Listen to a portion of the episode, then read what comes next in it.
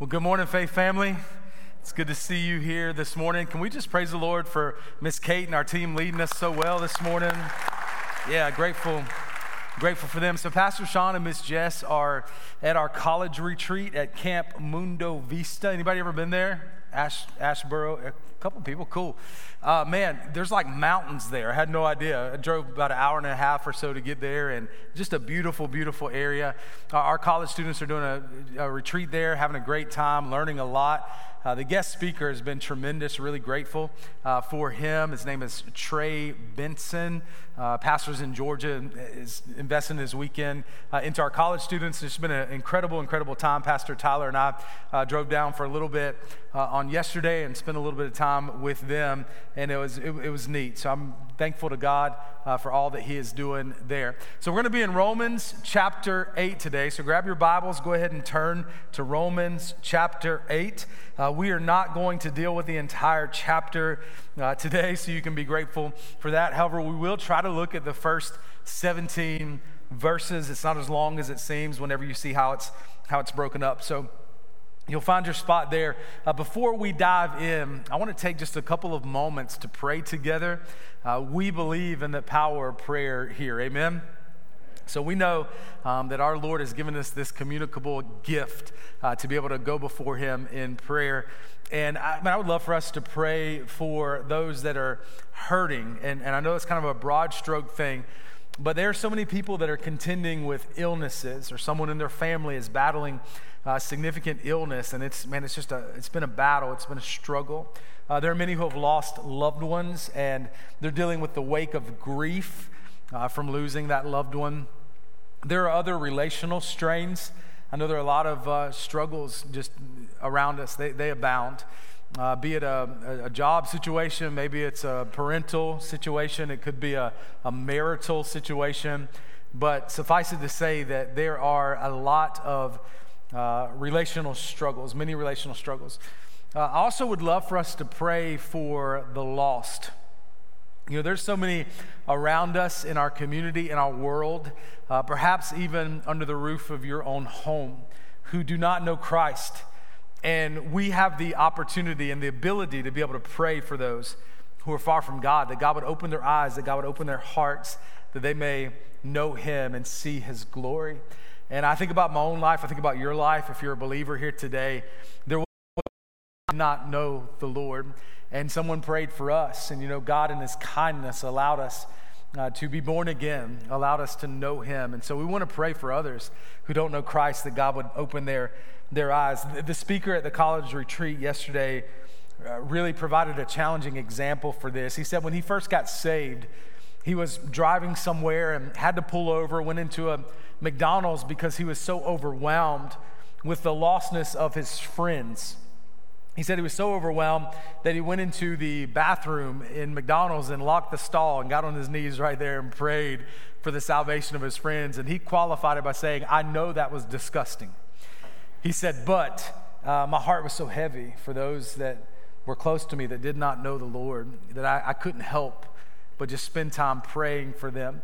So let's take a few moments praying for the lost and praying for the hurting uh, at this time. So if you'll bow your heads and close your eyes in a spirit of prayer.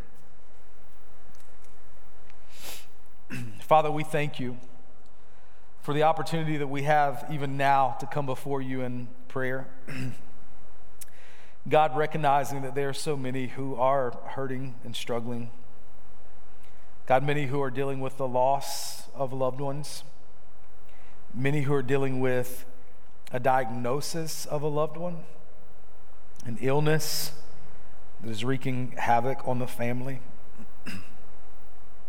God, there are many relational struggles, be it marital, parental, co working, friendship.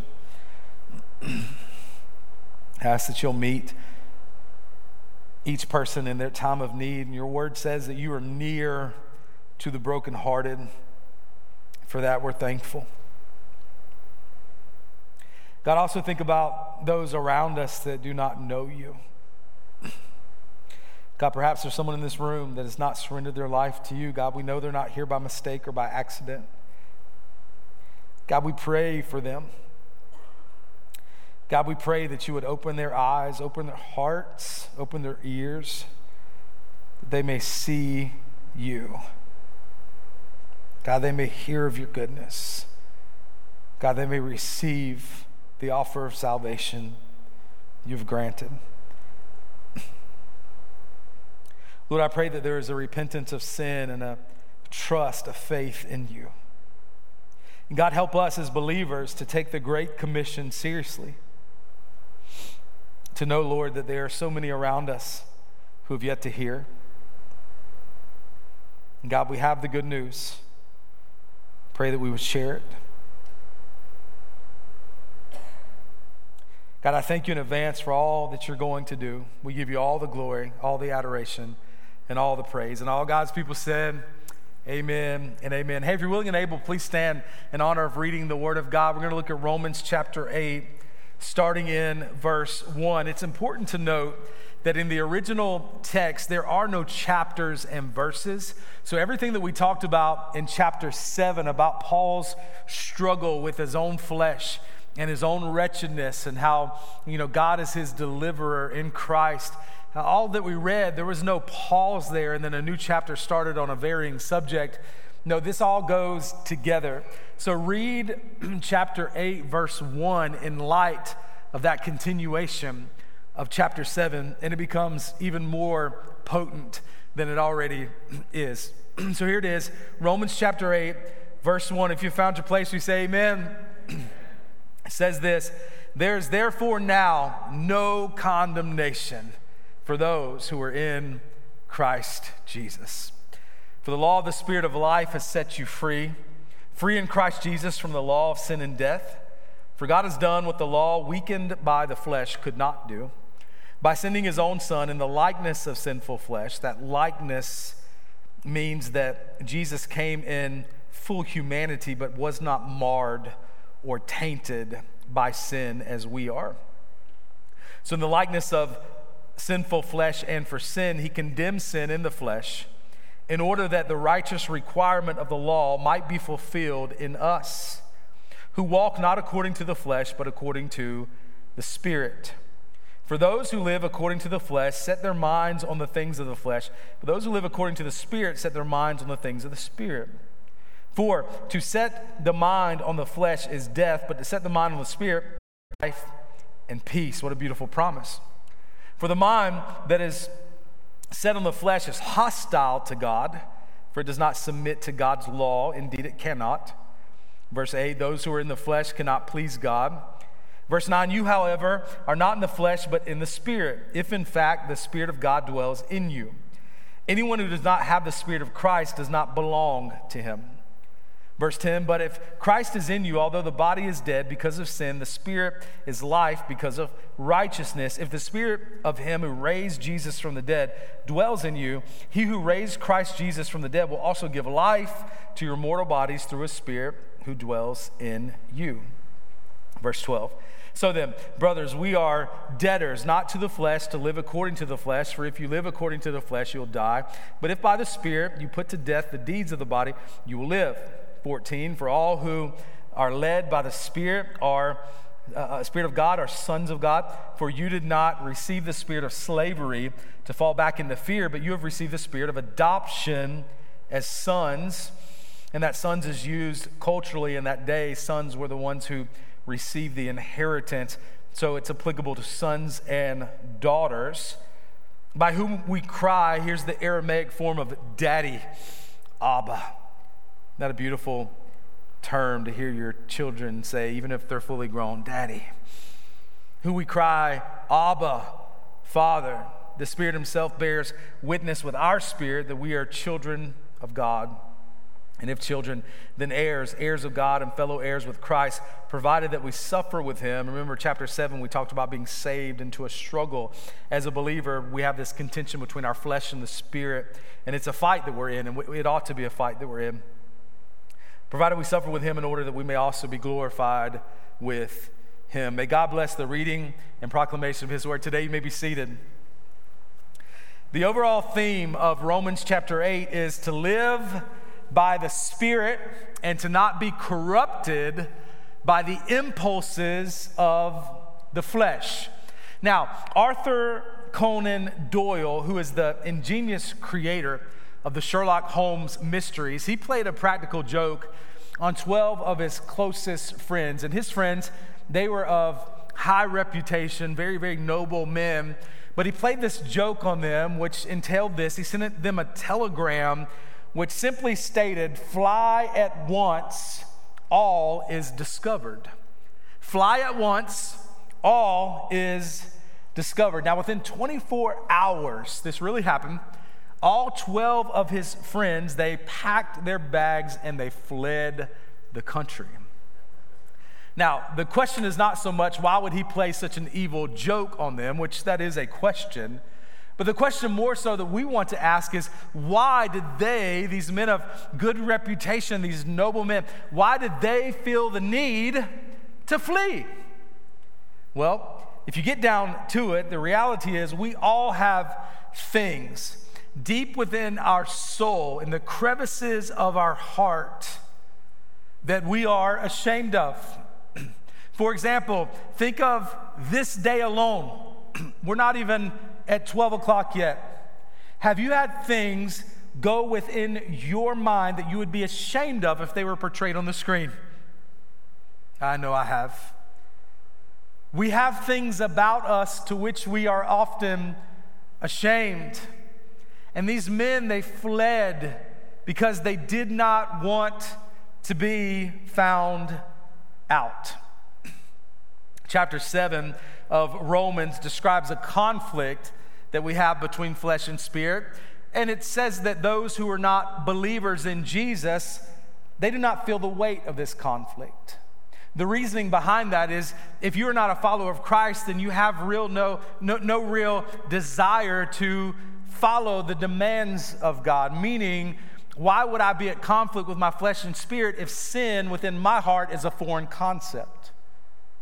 So, conceptually alone, the idea of me being an unbeliever that should be bound towards this battle of flesh and spirit seems foreign. But for the believer, for the follower of Jesus, there are days that you, as a follower of Jesus, this is not too strong a word, I don't believe. You agonize to, to want to be more and more like Jesus. You want to become more and more like Him. However, you are acutely aware of your proneness to wander. As the old hymn says, prone to wander, Lord, I feel it. Prone to leave the God I love. You have this desire to honor Christ, but then there are days your impulse is to go the other way and is to wander. What happens in that wandering is you have a, an adversary, you have an enemy that John calls the father of lies, who takes your awareness of your own iniquity and he leverages that against you. He puts it in your face as if it is a mirror and he says, See, look at yourself. You could never, you could never be called a child of God. You could never be called a son or daughter of the Most High King. He becomes a great accuser, our adversary does. And even though you have repented of your sins and you have a healthy rhythm of confession and repentance, even though that is the case, you have an adversary that's in front of you saying, It's not good enough.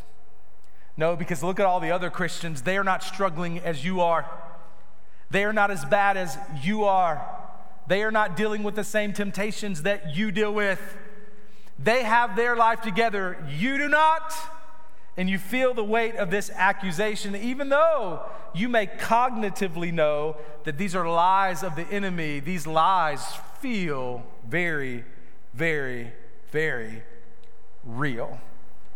And you feel unloved, lonely, worthless, isolated, even as a follower of Christ.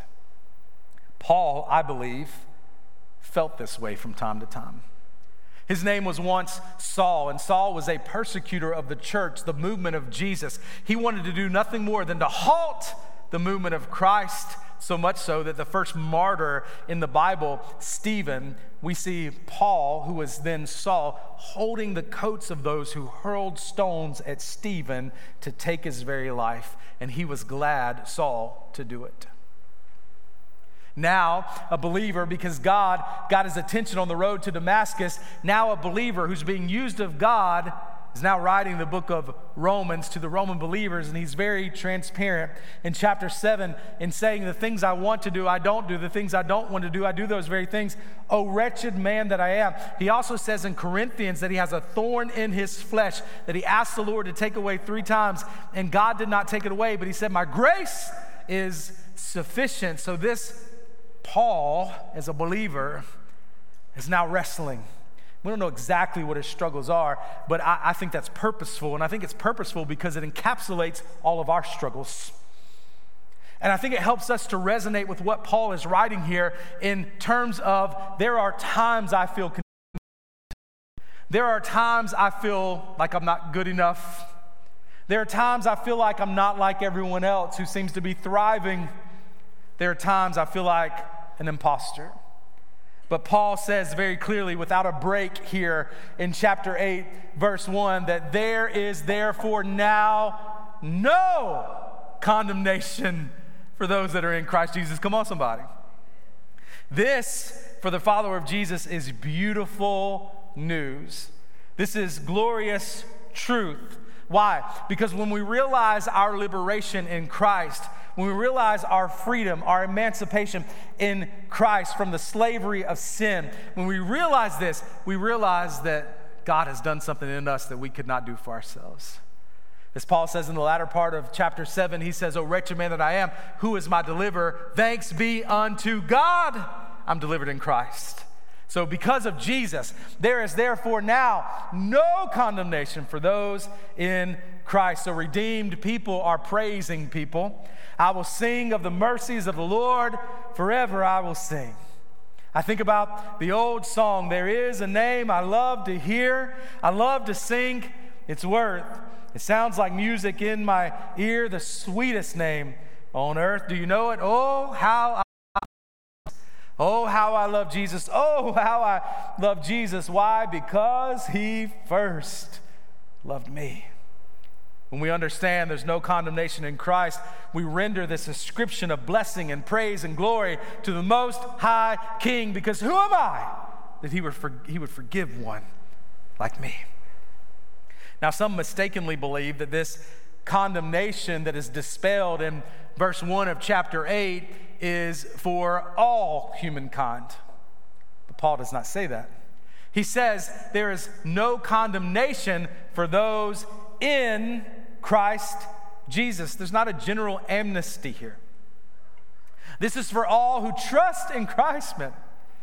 If you've trusted in Him, believed in Him, rested upon Him, there's no condemnation for those who are in Christ. First John chapter 5 speaks of this directly, and I'll draw your attention to verse 12 of First John chapter 5. 10 through 12 really speaks of it in its entirety, but verse 12 captures the heart of it by saying, Whoever has the Son has life. Whoever does not have the Son of God does not have life. My purpose as your pastor, whenever I stand behind this pulpit, is not to give my thoughts or my opinions. It's not to flatter you and give you cake and ice cream type language. And by God's grace, that will never happen. Now, there is a temptation there, and I'm, I'm, I'm flawed, and there are fallacies that abound in the way that I speak, and it, you don't need me to tell you that. But my goal is not to be up here feeding cake and ice cream and just giving you my thoughts or my opinions.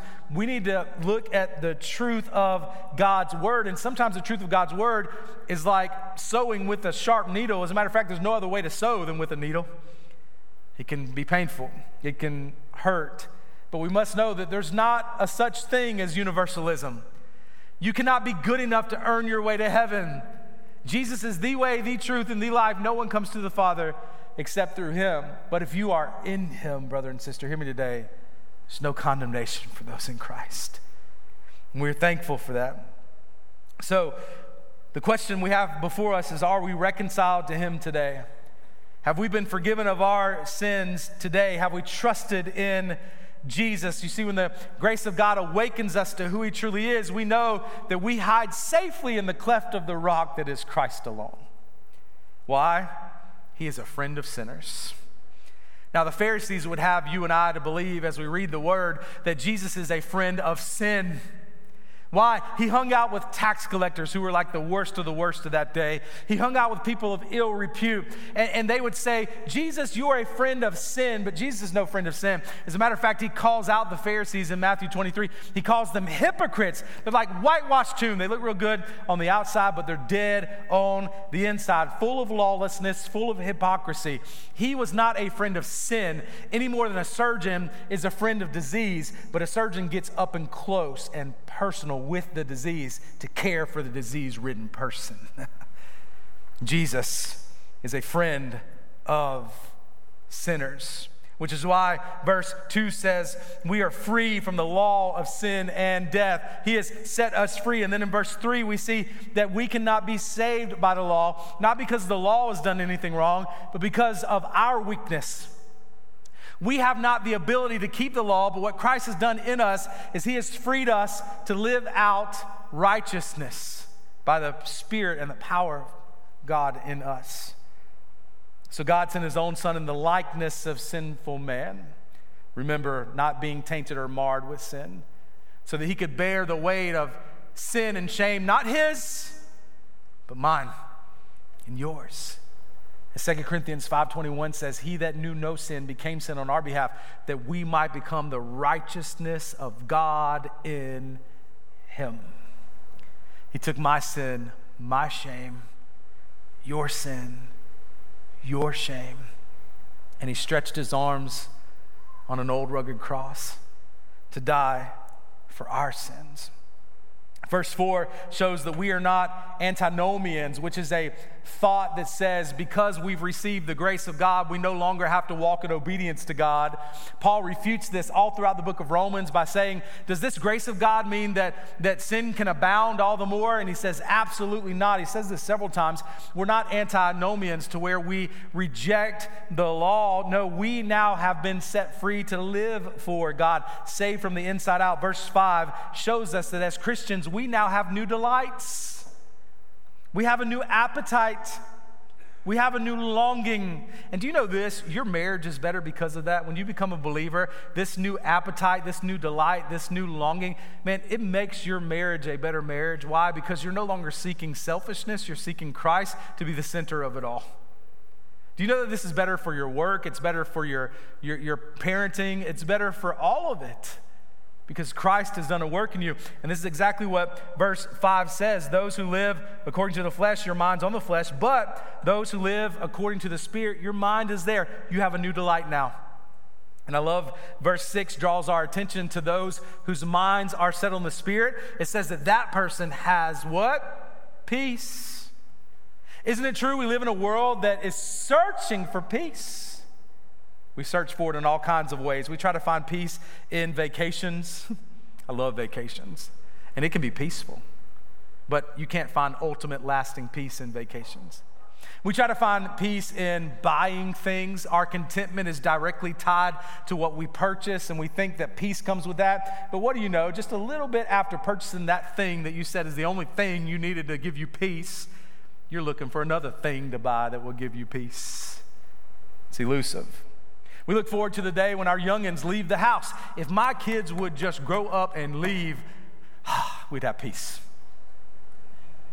Y'all don't, y'all don't amen that too loud. Now I'm just being, I'm, I'm being illustrative here, all right? But then when you are an adult and your kids are gone and you're sitting around with your spouse and you're saying, hey, you remember the good old days?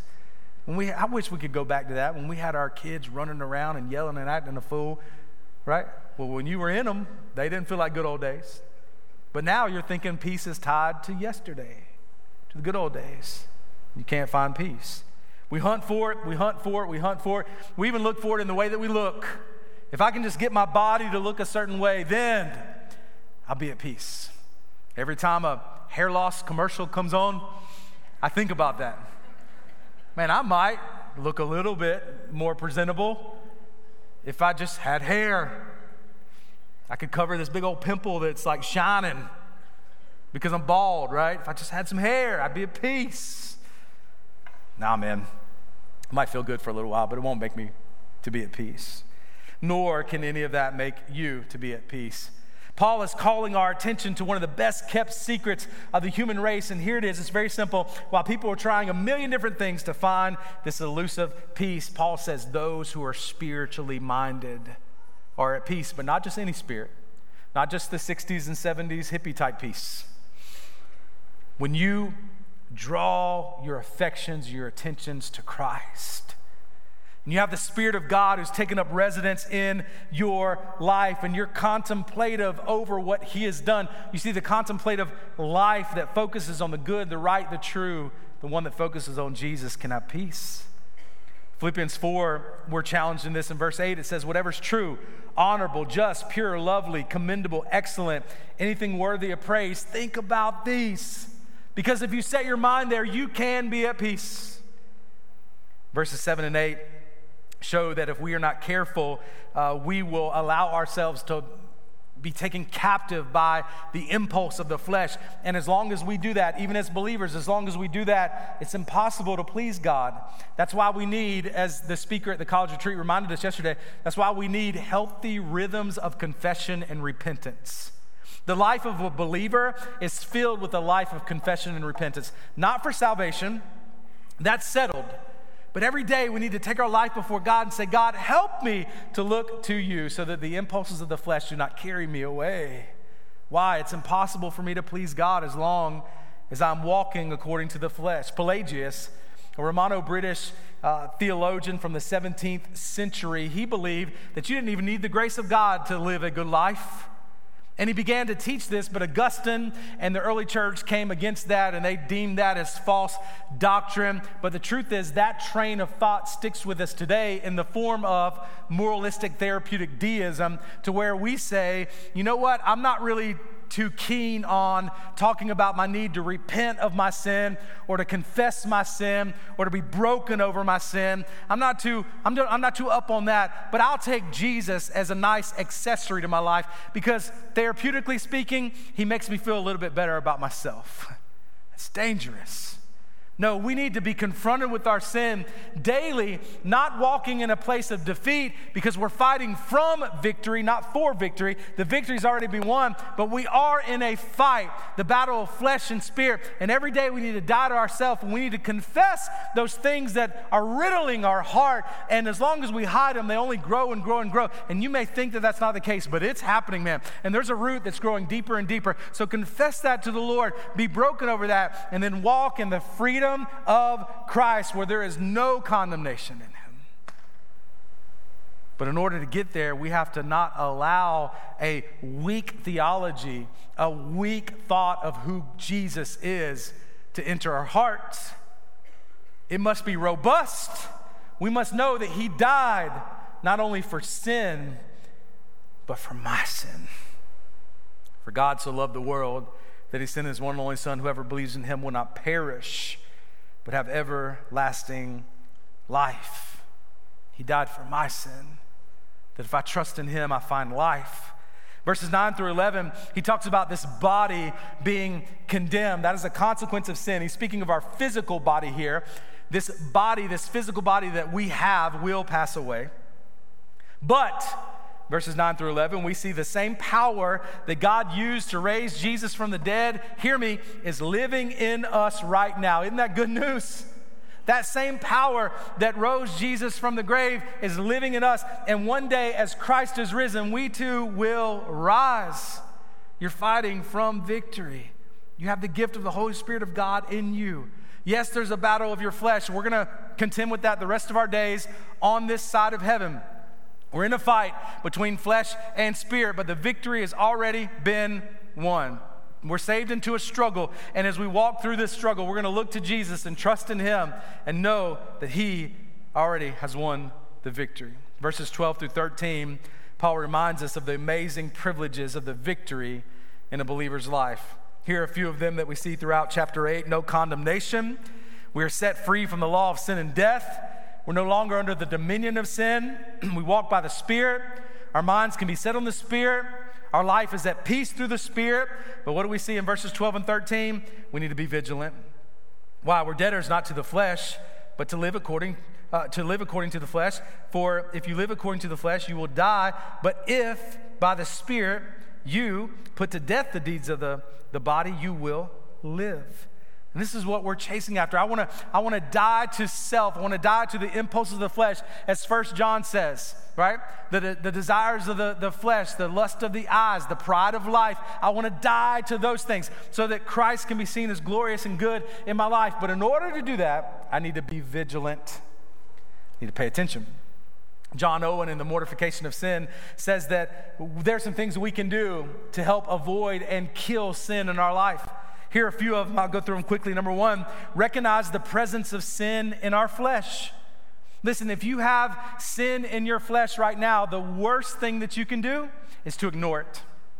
If you got something going on behind the scenes that you're deceiving other people about, the worst thing that you can do is ignore it recognize the presence of sin in our flesh and ask God to shine a light onto the crevices of our soul so that we can see what those things are and we can submit them to Him. Secondly, have a heart that's fixed on God. So every day when you wake up and you die to self, say, God, help me to look to you today. God, help me not to go my own way, but to look to you. May my heart be fixed on you. You know, back in Florida where I grew up, uh, I, I, enjoyed hunting. My wife's daddy's a farmer and he farms quite a bit of land, and he, he has some deep woods that I would go and, and hunt in. And, and, uh, and so I, I would oftentimes go deep into those woods. And man, when you go early in the morning or late at night, when it's dark, you can get turned around in the woods in a hurry, even if you know the landscape pretty well. So what I did is I took some reflective tacks and I put them on the trees during, a, during the daylight as a path to my stand and a path out of my stand. So one on both sides of the tree.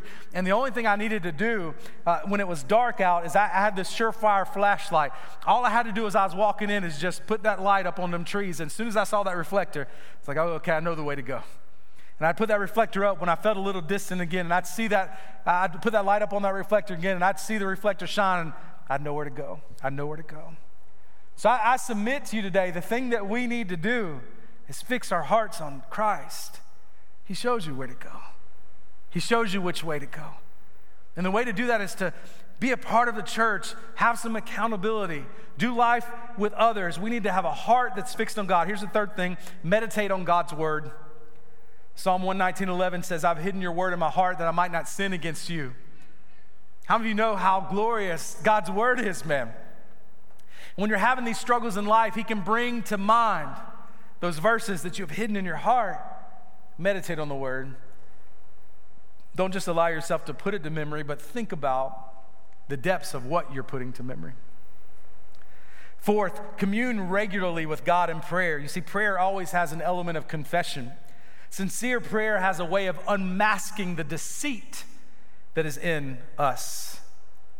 Lastly, we practice obedience to God. Not only are we to be obedient to God in the big things, but we are to be obedient to God in the little things. What little things in your life right now have you ignored and pushed to the side where you can practice obedience? You say, God, I want to honor you in every area. Who am I when no one else is looking, God? I want to please you in every area of my life. Practice obedience. Verse 14 says we can be led by the Spirit, but Ephesians says if we are not careful, we can grieve the Spirit of God. We must not grieve the Spirit of God in us. No, we want to be led by the Spirit. Verse 14 is so clear about this. All who are led by the Spirit of God are called sons of God. God, I want to be led by you. I want to please you. I want to honor you. Galatians 5 shows what it looks like to be led by the Spirit, conversing what it looks like to be led by the flesh. Verse 5 says, But if you are led, chapter 5 of Galatians, verse 18 says, If you're led by the Spirit, you're not under the law. And then he begins to talk about what a life led by the flesh looks like it's sexual morality, impurity, sensuality, idolatry, strife, jealousy, anger, rivalries. The list goes on and on. But those who are led by the Spirit, you know this well, verse 22 the fruit of the Spirit is seen what is it? Joy, love, peace, patience, kindness, goodness, faithfulness, gentleness, self control. And it says in verse 25, if you live by the Spirit, let us also keep in step with the Spirit. And that ought to be our prayer. God, help me to stay in step with you. It's so easy for me because I'm prone to wander, to go to the left or to go to the right or to go with the impulses of my flesh. But God, my prayer today as I die to myself is that I stay in step with you. Yeah, I never really thought about walking until I ruptured my Achilles, and I'm, I'm, doing really well. I praise God for that. Thank you for all your prayers, all that kind of stuff. But um, now when I walk, it's like the, the gait of how I walk. I think about it now. I never thought about walking before. I mean, my, my ankle right now is so big because, like, I walk wrong. It's like, I gotta think about it. I gotta think about how to walk. How do I do this normal? How do I pay attention to this? And as you walk in your walk with Jesus, you need to be aware of how you're walking. Am I staying in step with the Spirit of God? Or are there some things in my life right now that need to be excavated? Are there some things in my heart right now that are not aligned with who He is? God, help me to pay attention to how I walk. Verse 15 says, We have been emancipated, we've been freed. God purchased us, and we can cry out, Daddy, Father. God, I'm coming to you because I'm struggling. I'm coming to you because I need you. I'm coming to you because my flesh feels like it's winning, and you are my Father. And I know I've been freed, and I praise God in the deep theology of knowing that there's no condemnation for those who are in Christ. So, God, help me to relish in that truth and to walk in a manner that pleases you. Verses 16 and 17 reminds us that we are adopted. And as an adopted child of God, as an adopted son or daughter of God, here's what we need to hear the best is yet to come. So, in the fight, in the struggle on this side of heaven, man, you're going to have it. And I would say that's a good thing. If you're, if you're waging war right now, that's a good thing. If you're fighting so that you can honor God in your life, that's a good thing. We're going to do it until the, the, we, we die, until we leave this earth. But praise be unto God. Even on this side of heaven, we are fighting from victory, but we know the best is yet to come. So we have the Spirit of God to enable us and to help us, as difficult as it may be. Man, glory is coming. During the 19th century, Ireland, Ireland, was stricken with the potato famine, and starvation happened for many, many years. And there was this uh, young boy who was trying to go to America so that he could be fed. And so he became a stowaway on a boat that was headed towards America. But this boat, this boat hit a glacier, and this boat began to sink. And as they were rescuing everyone, they thought they had a boat that was leaving the boat that was sinking, looked back. The captain looked back and he saw this young boy fighting for his life. He turns around, he picks this boy up. This boy sits in the captain's seat, and the American turns and looks to him and he says, This son, never forget what has been done for you today. I think that's a good reminder for everyone in this room, all of us, to say, Hey, may I never forget how Christ has rescued me today. May I never forget who I am in Christ. When the enemy tries to whisper those lies of shame and condemnation, may I never forget that there's no condemnation for those who are in Christ Jesus.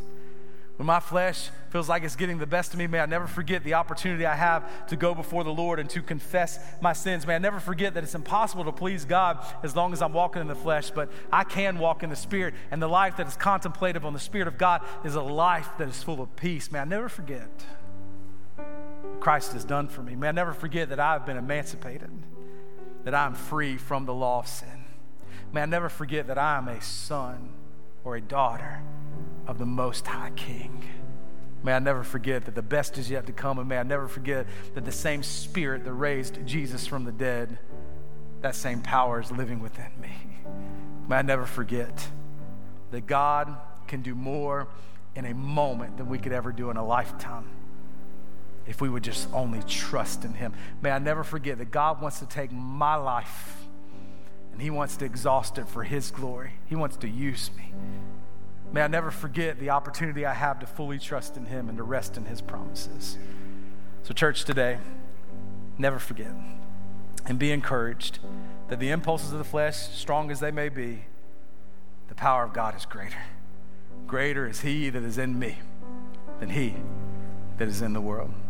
So I'm going to pray for us in a moment. We're going to sing with all that we have because free people sing. Liberated people are praising people. We're going to sing in just a moment, but to the believer in this room, two things. One, if you have sin in your life right now, that you know is there and you're just trying to like forget about it, man, confess that. Give that to the Lord today. Make it right with others as needed. And trust Him. There's freedom in that. To the believer, second thing, if you're here and you're just ate up with shame, you have confessed, you have repented, you just ate up with shame, man. And the lies of the enemy are just whispered in your ear, and you feel like you're not good enough, and you're alone, and no one understands, and all these things. For you, would you allow the word to wash over you today? There's no condemnation in Christ, and what you're feeling is not of Jesus. Be free from that today and walk around in the victory that's only found in Him. As the old spiritual says, victory is mine, victory is mine, victory today is mine. You know the song. I told Satan, get way behind me, because victory today is mine. It's yours today. So you remember that. Live in the wake of that. And if you're here, last thing, and you're not a follower of Jesus, what a beautiful opportunity you have to say, God, I want to call on you. Today, Lord, I want to give you my life. Today, I want to surrender everything to you and trust in you. You have the opportunity to do that. As Pastor Caleb said, we have baptisms coming up at the lake, and that's a picture of the old going and the new rising again, becoming a new creation in Jesus. It's a picture of that. The baptism doesn't save you, that's something you can experience right now. But then that baptism is a picture, an act of obedience that shows what God has done in you. So if that's you today, will you call on the name of Jesus to be saved? I'm going to pray for us, and then we're going to stand together. We're going to sing this last song together. God, thank you for your love, your mercy, the victory that is ours in you today. God, I know there are many in this room who are struggling, many who are battling. But God, we thank you that even in the midst of that, you meet us, you care for us. And I ask, Lord, that we walk out of this place a whole lot lighter than we walked in because of the work that you accomplished in us. And we pray this in the powerful name of King Jesus. And all God's people said, Amen.